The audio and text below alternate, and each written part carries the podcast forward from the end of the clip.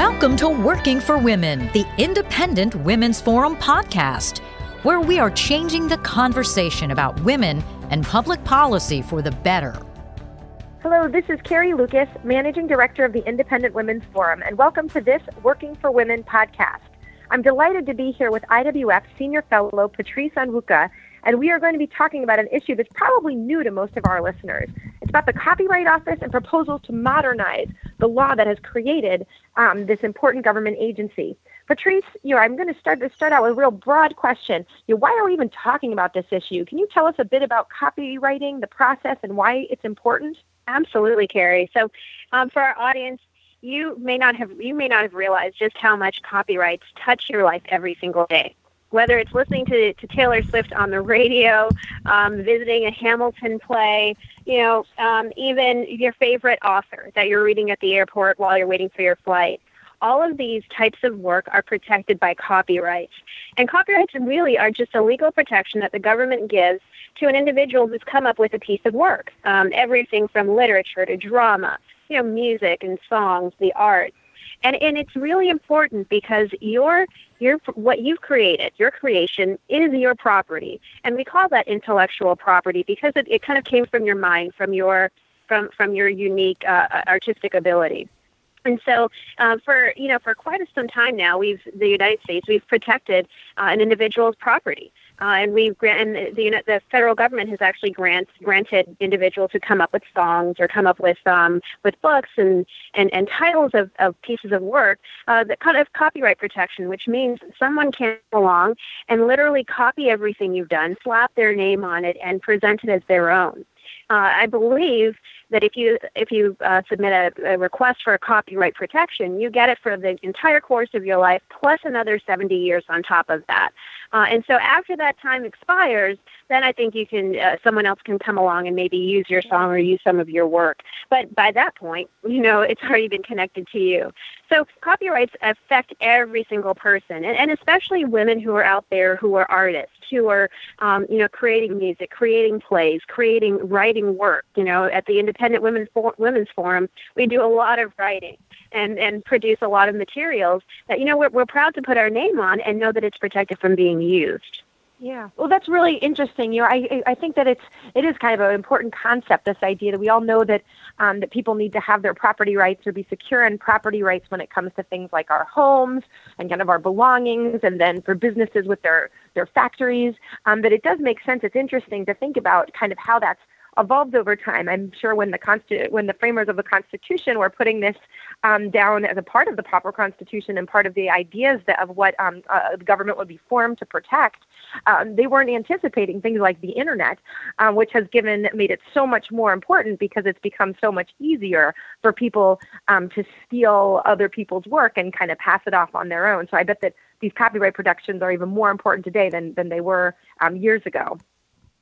Yeah, you're absolutely right. I mean, I can remember Napster. I don't know if you do, Carrie, but it was a way for people to um, share music for free. And while as a consumer you're thinking, oh, I'm getting my favorite songs at a you know pretty at a free, uh, that means that somebody who's created it, they're not getting paid for that. So, but at the same time, we're in a in a world where information flows so freely, and that's also a good thing. So, what is the right balance? And and you know, we're talking about legal protections here, and upholding the law is is important. We can't lose sight of that.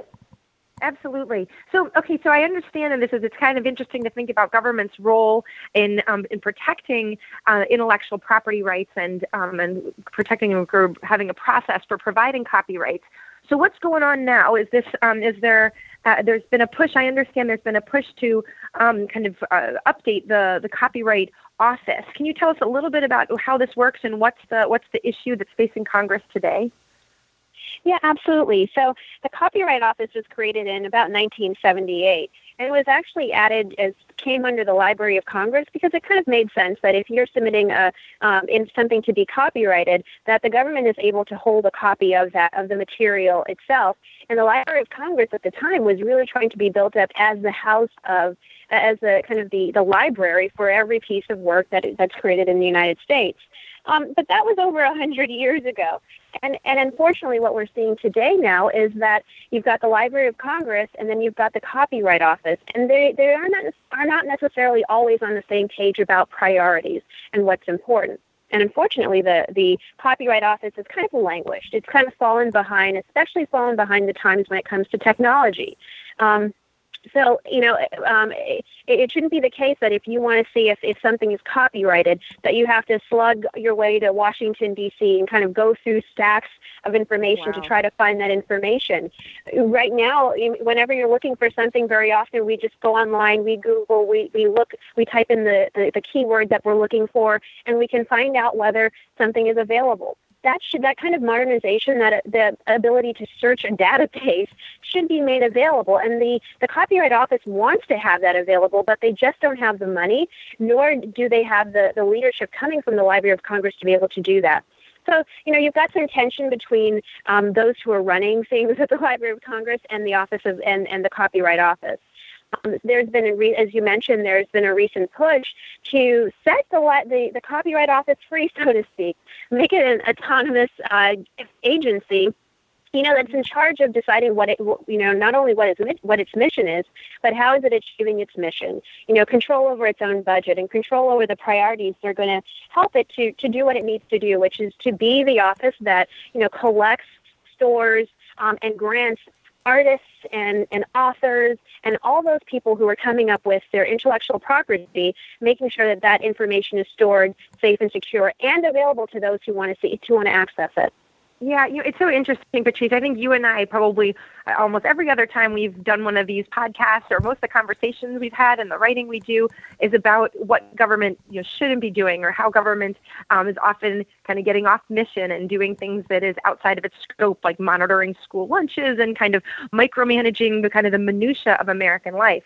But it's interesting when I hear about this issue, I think, gosh, you know, this is something that is really important. That government is the that um, is this is one of their big jobs to protect um, to protect people's uh, property. And um, when it comes to something like intellectual property, you can't just depend on uh, local police and fire departments and whatever to, to do it like you would your house. Um, this is really yeah. supposed to be one of the core missions of the federal government. So it's time to prioritize that and really move it into the 21st century. You know, it is frustrating when you think of how many advancements we've had um, in every other aspect of life. Um, you don't want something this important because I imagine that this, fits um, when you're talking about all these um, you know, it's almost sometimes I think that people, when you talk about intellectual property and you talk about movies and um, and uh, and songs, um, there's some people can say, yeah, you know, this is this isn't real central. But this is actually not only is it important, kind of from a cultural and creative um, standpoint, this is big business, isn't it? It absolutely is. I mean, we're talking about the size of the of the an industry that's something like that generates something like 1.1.4 trillion dollars. Wow. Um, and and we're talking about artists, we're talking about singers, we're talking about musicians, music, filmmakers.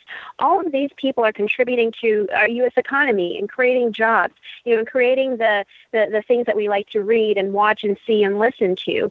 Uh, you know, and we're talking about about seven percent of the U.S. economy. So this is significant. Um, and, and, as you know, a women's group, you know, we're also interested in the impact uh, that it has on women entrepreneurs and small business owners. And when we look at some Bureau of Labor Statistics information, uh, it, it, seems like women are a big driver in the kind of the creative force uh, of our economy uh, 50% women comprise 50% of the photographers in this country, uh, and that's up from 20% in 1983. I, I was born in 1982, so imagine over my lifetime, I have seen you know the, the number of women who are just photographers grow by 30% so women and, and i and we talk a lot about technology and innovation carrie all the time and yeah. the jobs of the future the ones that are going to um, that, that are going to be around when automation replaces some of those other jobs they're the ones that re- require creativity. They're the ones that are authors and writers. The jobs that are, you know, music producers and singers. Um, you know, these are the jobs that are going to need the protections of intellectual property. So circling back, I mean, it's really important that you know uh, such a huge part of our economy, um, job creators and job creation and, and and and opportunities for entrepreneurship, particularly for women, that we ensure the government who agency that's responsible for this is running efficiently, effective, and nimble. And and right now, that's not necessarily happening. Yeah. Well, Patrice, this has been such an, a really educational conversation. I mean, I've really learned a lot because I, you know, I don't think this is something that people pay uh, much attention to, but it's really important for us to. So thank you so much for taking the time to discuss this with me. And to all of our listeners, thank you for your time. And for more information on issues like this, please be sure to visit IWF.org, where all issues are women's issues. If you enjoyed listening to this podcast, please give it a thumbs up, share it on social media, or stop by IWF.org for similar content.